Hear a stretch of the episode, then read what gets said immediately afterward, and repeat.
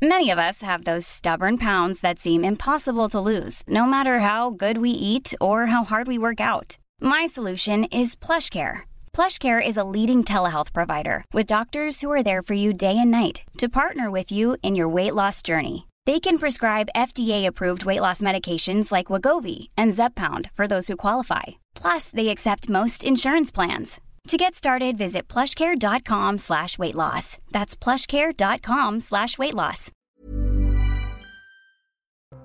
Bonjour, avec Sacha dans la santé expliquée à ma fille, nous nous intéresserons au stress de la rentrée. Et oui, la rentrée est un stresseur important et nous vous donnerons des conseils pour mieux le gérer.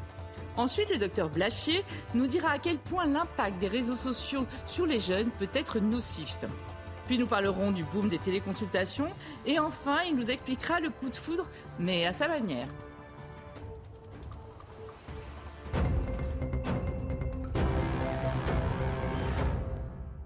Sacha, aujourd'hui, on s'intéresse au stress parce que la rentrée est ce que l'on appelle un stresseur. En fait, euh, c'est un mois où il y a beaucoup de consultations euh, justement pour le stress.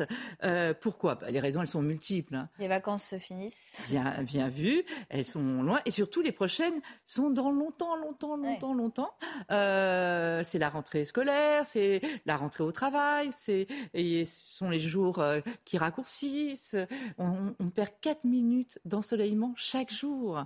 Ce sont les températures qui baissent, qui baissent, qui baissent. Et puis ça va continuer. Ça va pas aller vers le mieux.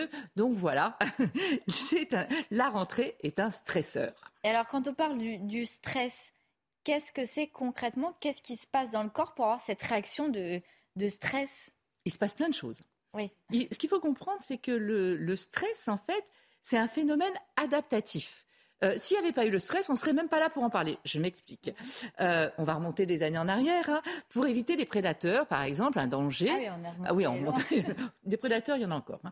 Euh, imaginons, nos oreilles nous alertent d'un danger. Qu'est-ce qui se passe? Une sécrétion d'adrénaline, c'est une hormone dans le cerveau, immédiate, c'est l'hormone guerrière. C'est l'hormone qui va mettre tous vos sens en éveil.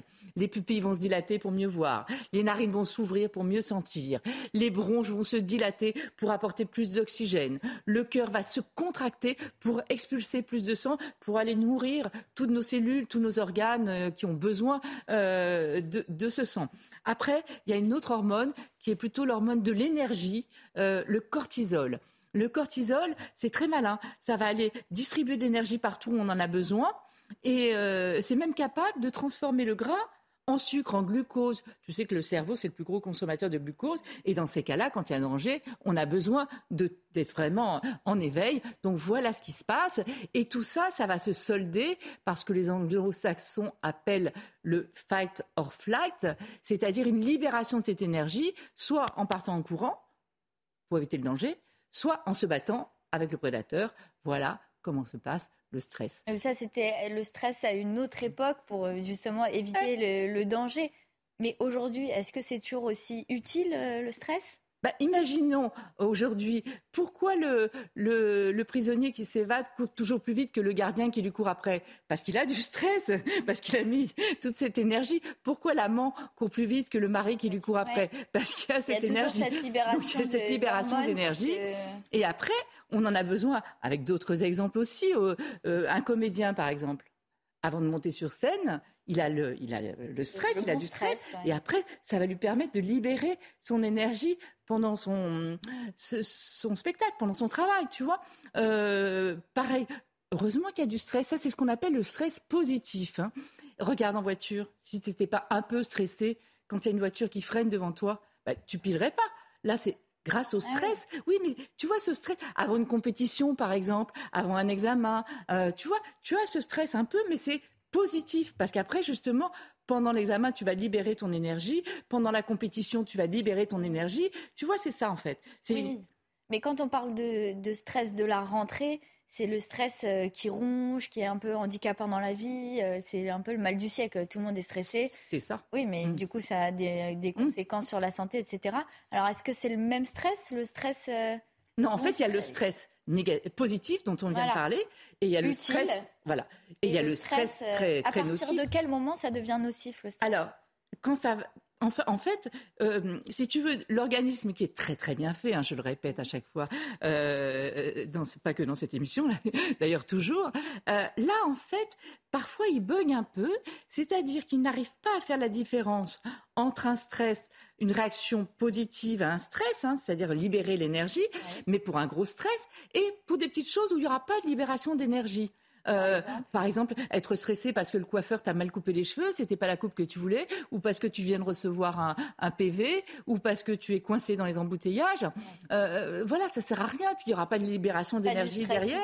Voilà. Et donc toute cette énergie que tu as libérée parce que tu étais stressé, en fait, elle va rester comme ça, ça va te ronger. Et alors justement, ça va avoir quoi comme conséquence le fait de ne pas euh, extérioriser toute cette énergie eh bien, ça peut avoir des conséquences. Alors, ça va dépendre évidemment de la chronicité. Si, tu, si le stress se chronicise, si tu es tout le temps, tout le temps, tout le ah. temps stressé, là, ça peut avoir des conséquences vraiment ah redoutables. Hein. Ça peut aller jusqu'au burn-out. Enfin, tu vois, il y a plusieurs conséquences. Mais les conséquences sont très. Euh, il y a une variation individuelle. On réagit pas, on réagit pas tous pareil. Déjà, on n'est pas tous autant stressés. Déjà, et après, tu as raison de le préciser. Il y a des gens très stressés euh, qui sont là, euh, toujours, qui partent une heure avant un rendez-vous, euh, qui sont toujours stressés, ce qui est plutôt pas mal d'ailleurs, au moins ils arrivent à l'heure.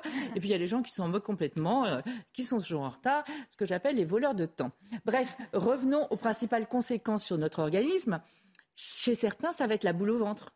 Tu sais, quand tu es ah bah stressé. la boule au ventre, voir une accélération, exactement, voir une accélération du transit. Chez d'autres, ça va être des maux de tête, ça peut être aussi des troubles alimentaires, tu Alors, vois trouble alimentaire, ça va être euh, le fait de maigrir, de prendre du poids Ça veut dire quoi Les deux, mon général. Ah. C'est-à-dire qu'en fait, on peut soit euh, perdre du poids quand on est stressé, soit prendre du poids quand on est stressé. comment ça se fait? En fait, euh, tu sais le mécanisme de l'énergie dont on parlait, quand tu es tout le temps stressé, en fait, tu puises en permanence dans tes réserves. Donc, le gras se transforme en sucre en permanence, et donc tu puises dans tes réserves. Ceux qui sont tout le temps stressés sont généralement plutôt maigres. En revanche, ceux qui sont stressés, mais de manière ponctuelle, c'est-à-dire qu'en fait, ils vont dépenser un peu d'énergie, mais après, ils vont refaire des réserves, puisque entre-temps, ils sont bien, ils sont tranquilles et tout. Et là, ils vont se mettre à manger. Et ceux-là, ils prennent un peu de poids. C'est le classique euh, euh, décrit, l'homme qui travaille beaucoup, qui est très stressé, de 50 ans, avec la petite bedaine, tu vois. Après, il y a d'autres choses, hein. il y a d'autres troubles, des problèmes de cardiaque, de palpitation. On peut avoir le cœur qui s'accélère quand on est stressé, mais ça peut aller aussi jusqu'à un infarctus du myocarde, ah comme on va le voir là, tu vois. Après, il peut y avoir, j'ai oublié de le dire, le du sommeil. Les gens stressés, ah mais ils dorment mal, ils dorment très mal parce qu'en fait, ils ruminent, ils ruminent, ils ruminent et ils n'arrivent pas à s'endormir. Hein. Je rappelle que pour bien dormir, il faut avoir la conscience tranquille. Euh, des troubles de l'humeur, des troubles de la libido. Alors, Là, il y a une différence homme-femme. Chez les femmes, c'est surtout une baisse de, la libido, une baisse du désir, euh, du plaisir. Chez les hommes, c'est plutôt un dysfonctionnement érectile. Et en plus, comme ils n'arrivent plus à avoir d'érection, c'est un cercle vicieux. Donc, ils stressent encore plus. Enfin, tu vois, c'est l'horreur. On peut avoir des problèmes cutanés, des gens qui se grattent, tu sais. Il y a vraiment des conséquences sur... Euh, très variées. très variées. Et avec aussi des conséquences inattendues, auxquelles on ne pense pas mais qu'on a relevé et on sait qu'elles sont liées au stress, une accélération du vieillissement. Les gens stressés vieillissent plus vite que les autres parce qu'en fait ils ruminent en permanence, ils bousillent, ils dépensent en fait de, l'énergie en permanence. Il y a des stress oxydatifs dans les cellules aussi, donc comme si les cellules rouillaient, tu vois, plus vite. Donc ça entraîne une accélération du vieillissement, aussi une baisse des défenses immunitaires Là, c'est plutôt lié à l'hormone dont on a parlé, le cortisol, tu sais. Donc ça, ça fait baisser euh, nos défenses immunitaires. Après, une augmentation des poussées. Ah oui, on a certaines maladies auto-immunes, comme euh, le psoriasis, qui est une maladie cutanée, ou le, la maladie de Crohn, qui est une maladie digestive. En fait, le, le fait d'être stressé, ça peut provoquer des poussées, des crises, si tu veux. D'accord. Tu vois? Mais là, on parle de quand on est stressé souvent et de façon... Euh, non, pas forcément. On peut de temps en temps être stressé et lors d'un stress, déclencher une crise. Après, on peut avoir des phobies. Il y a des gens stressés qui ont peur de monter dans, un ascenseur ou, dans les œufs au ski. Ou... Et puis après, c'est un cercle vicieux comme ils ont peur, ils sont stressés. Enfin, tu vois, c'est sans cesse. Après, il y a certaines personnes qui vont se jeter sur euh, l'alcool, le tabac. Oui, pour se déstresser, pour penser. En pensant se déstresser. Mais par exemple, le tabac, ça ne détend pas, ça tend. Donc ça fait le contraire. Euh, après, on peut avoir des chutes de cheveux. Enfin, tu vois, il y a tout un tas de symptômes, de conséquences très, ça peut être très mauvais. Et je le disais tout à l'heure, ça peut aller jusqu'à des dépressions, euh, voire des burn-out, comme on a vu. alors justement, pour éviter d'en arriver à tout ça, comment on peut faire pour essayer de, de gérer son stress? Parce que l'enlever complètement, bon déjà, je pense que c'est pas possible, mais en plus, il, est utile dans certains cas. Mais pour euh, savoir le gérer, c'est-à-dire euh, ne pas être stressé dans des situations où c'est inutile d'être stressé, par exemple. Alors ça, c'est très important. Il faut déjà, oui, je vois que tu... Euh, il faut déjà apprendre à reconnaître quels sont les agents stressants. Il y en a qui sont stressés pour, pour certaines choses, d'autres pour d'autres. Donc il faut reconnaître ce qui vous stresse. Après, surtout, il faut arriver à comprendre, euh, hiérarchiser. Parfois, ça vaut le coup d'être stressé, mais dans la voiture, ça ne sert à rien. Mm. Vous n'allez pas pouvoir passer par-dessus l'autre, c'est pas la peine de klaxonner, de machin, ça ne sert à rien. Donc, à un moment, c'est se battre quand on peut tout et se résigner quand on ne peut rien. Il faut savoir un petit peu se calmer, hein. mettre la musique, euh, une musique douce dans la voiture quand vous êtes coincé dans les embouteillages, c'est pas mal. Après, il faut savoir cloisonner. Et ça, on s'en est aperçu euh, pendant le, le, Covid, où les gens, en fait, il n'y avait pas de différence entre la maison et le travail, puisqu'il restait. Bon, il y avait aussi beaucoup de sources de stress. Hein. Ah, la, peur, la peur d'être euh, malade, la peur de contaminer les autres, la peur euh, du, du, virus, enfin, c'était partout. Enfin, changement de ville, peur de perdre son travail. Enfin, il y avait ah bah beaucoup de d'agents stressants. Hein. Euh, et Or, il faut savoir cloisonner, c'est important. Mais quand on travaille à la maison, et puis en plus, c'est encore le cas. Il y a encore le télétravail. Ah mais c'est difficile d'arriver à cloisonner. Or, il faudrait un temps pour le travail, enfin d'abord la famille, un temps pour la famille, les amis, les loisirs, un temps pour le travail, tu vois, et, un temps pour soi. on n'y pense pas, mais on a besoin aussi, surtout quand on est stressé, d'un temps pour soi. Alors après, ça peut être massage, relaxation, sophrologie, yoga. Et l'activité physique, tu as. Et l'activité physique aussi, j'ai oublié, c'est important. non, mais c'est important pour libérer, ah. pour libérer l'énergie. Quand, quand tu as été stressé, comme on l'a dit, c'est trop d'énergie, d'aller faire du sport, c'est très libérateur. Après, il faudrait, et le rire, ça c'est essentiel évidemment, limiter les écrans, ça c'est pas gagné. Mais ben, ça te stresse, tu es toujours sur les écrans, tu es tout le temps comme ça. Euh, c'est très stressant finalement les écrans. Hein. Plus toutes les mauvaises nouvelles, les infos. Voilà, exactement. Euh, et puis surtout, il faut savoir en parler. En parler avec son conjoint, mais aussi avec ses amis, avec d'autres personnes. Et enfin, ne pas attendre pour aller consulter, euh, parce que c'est important. Il faut, dès qu'on commence à sentir un retentissement sur son organisme, là, il faut aller consulter. Il y a des traitements, des thérapies euh, cognitivo-comportementales, voire médicamenteuses, de l'acupuncture, enfin, des traitements existent. En fait, il faut être actif. Il ne faut pas se laisser bouffer par le stress, pardon. il ne faut pas être passif dans le stress, il faut être actif. Voilà ce qu'on pouvait dire sur le stress, Sacha.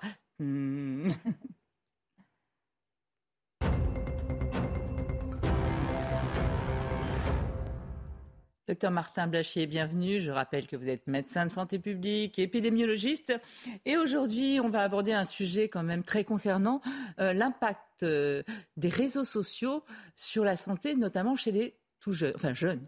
Absolument, je voulais euh, revenir sur ce sujet-là, qui est un sujet qui est en train de se développer de façon importante en France, aux États-Unis et dans plein de pays occidentaux. Il y a des études qui sont faites, puisqu'on pense qu'il y a des effets assez importants euh, des réseaux sociaux sur la santé mentale des jeunes. On a une santé mentale des jeunes qui se dégrade depuis euh, une dizaine d'années, euh, avec un isolement des jeunes qui augmente et des syndromes dépressifs, voire des idées suicidaires qui sont de plus en plus fréquentes chez des gens chez qui on n'en avait pas mm. beaucoup auparavant. Et il y a quelques études qui laissent à penser que les réseaux sociaux ont une bonne part de responsabilité dans cette dégradation de la santé mentale des jeunes pour différentes raisons.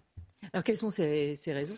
Bah, la première raison, c'est que euh, il y a euh, des, stéréotypes euh, qui se sont mis en avant dans les réseaux sociaux, notamment chez les jeunes filles, car on a un effet sexe très important sur cet effet des réseaux sociaux sur la santé mentale. Donc, donc il y a plus d'effets négatifs chez les jeunes filles que chez les jeunes Essentiellement chez les jeunes filles en réalité. Et quand on commence à passer plus d'une heure sur les réseaux sociaux, on a un risque de dépression qui augmente. on en est et quand on y passe plus de 4 heures, on est à quasiment à x2 en termes de risque de dépression et d'idées suicidaires. En fait, ça isole complètement les jeunes ils sont complètement isolés. En plus, on a un phénomène de harcèlement qui peut arriver. Et ensuite, ces jeunes filles passent leur temps à se comparer à des canons de la beauté et des canons de mode de vie, effectivement. Et ça a l'air d'être moins présent chez les, chez les jeunes garçons, qui font qu'elles vont euh, être très malheureuses et développer finalement ces idées euh, dépressives euh, et jusqu'aux idées suicidaires. Et c'est sur tous les réseaux sociaux ou sur euh, euh, Alors, Instagram C'est souvent Instagram qui est mis en avant euh, en particulier. Ce qui est très intéressant, c'est que ces études, elles évaluent d'autres médias, par exemple la télé ou même parfois les jeux vidéo, et c'est essentiellement les réseaux sociaux. Donc il y a vraiment quelque chose qui est mm. propre aux réseaux sociaux. Mm. Et ce que les, les scientifiques disent, c'est qu'en fait, c'est des choses qui existaient déjà auparavant, le fait de se comparer aux autres, le fait de s'isoler. Mais en fait, les réseaux sociaux multiplient par 10 ces effets d'isolement et donc ça accélère des phénomènes qui étaient déjà existants dans la société. Ce qui est terrible dans ce que vous nous annoncez, c'est qu'on ne voit pas trop quelles seront les solutions. Bah, la solution, ce sera probablement d'un petit peu réglementer ces algorithmes qui sont mis dans les réseaux sociaux parce qu'en fait, ces effets, ils sont prévus, ils sont anticipés et ils sont fabriqués par les gens qui font les réseaux sociaux. C'est-à-dire que les algorithmes d'intelligence artificielle font en sorte que les ados s'enferment de plus en plus dans ces réseaux sociaux mm. et donc quelque part, ils sont responsables de cette dégradation de la santé mentale des jeunes et je pense que les États devrait mettre en place des, des régulations pour éviter certains algorithmes mm. qui sont responsables de drames chez les plus mm. jeunes. On verra s'ils le font. Euh, autre sujet, on l'a vu, hein, on a assisté euh, notamment pendant l'épidémie à un boom des téléconsultations. Et là, on met un petit frein euh, pour éviter les abus d'arrêt de travail. Racontez-nous. Alors, c'est assez drôle cette histoire de téléconsultation parce que pendant des années, on a essayé de la pousser, cette téléconsultation, et les gens ne voulaient pas. Ils ne voulaient pas en faire. Et il y a eu la crise du Covid qui, effectivement, a fait le boom des, téléconsultations. Il y, a, il y, a, des villes comme à Paris où il y a plus de entre 15 et 20% des gens qui ont fait une téléconsultation dans l'année précédente. En revanche, dans les zones rurales, on pensait que ça allait. là, on le voit bien. Hein. Aux déserts médicaux, c'est absolument pas le cas. Donc, ce qu'on sait, c'est que cette téléconsultation n'est pas une solution euh, pour les déserts médicaux. Alors que c'était fait pour les déserts médicaux. Alors que c'était fait pour les déserts médicaux. Euh, mais il y a un vrai engouement. Et le problème, c'est qu'il y a des sociétés qui se sont un peu mises sur le créneau et qui exploitent le filon de la téléconsultation de façon très importante. Et un des moyens d'augmenter les téléconsultations, c'était de donner assez facilement des arrêts de travail. C'est pour ça que le gouvernement a décidé qu'on ne pourrait plus donner d'arrêt de travail par téléconsultation en dehors de la téléconsultation avec son médecin traitant. Donc avec son médecin traitant, ça on peut toujours. On peut, on peut rappeler quand même que ces téléconsultations, elles sont limitées de toute façon. Absolument. Un médecin ah. libéral ne peut pas faire plus de 20% de téléconsultation, mais on avait des sociétés qui recrutaient des médecins libéraux et qui leur faisaient tous faire 20% de téléconsultation. Et pour fidéliser, ils avaient des méthodes que le gouvernement essaye de contrer. D'accord. Merci pour cette info. Alors vous voulez terminer par le, le coup de foudre? Je vous donnais toujours quelque chose de plus léger pour finir. Donc effectivement, c'est assez intéressant, des scientifiques qui se sont euh, attachés au coup de foudre pendant cette saison d'automne, on, y pense euh, parfois, et, en fait c'est un phénomène qui est biologiquement euh, très puissant, puisqu'on a une décharge de tout un tas de neuromédiateurs qui expliquent tous les symptômes qu'on peut avoir pendant le, coup de foudre. Donc ça va de, la dopamine qui vous donne la motivation, très envie de, de, vous engager. Vous avez la noradrénaline qui est l'excitation, donc vous êtes extrêmement excité.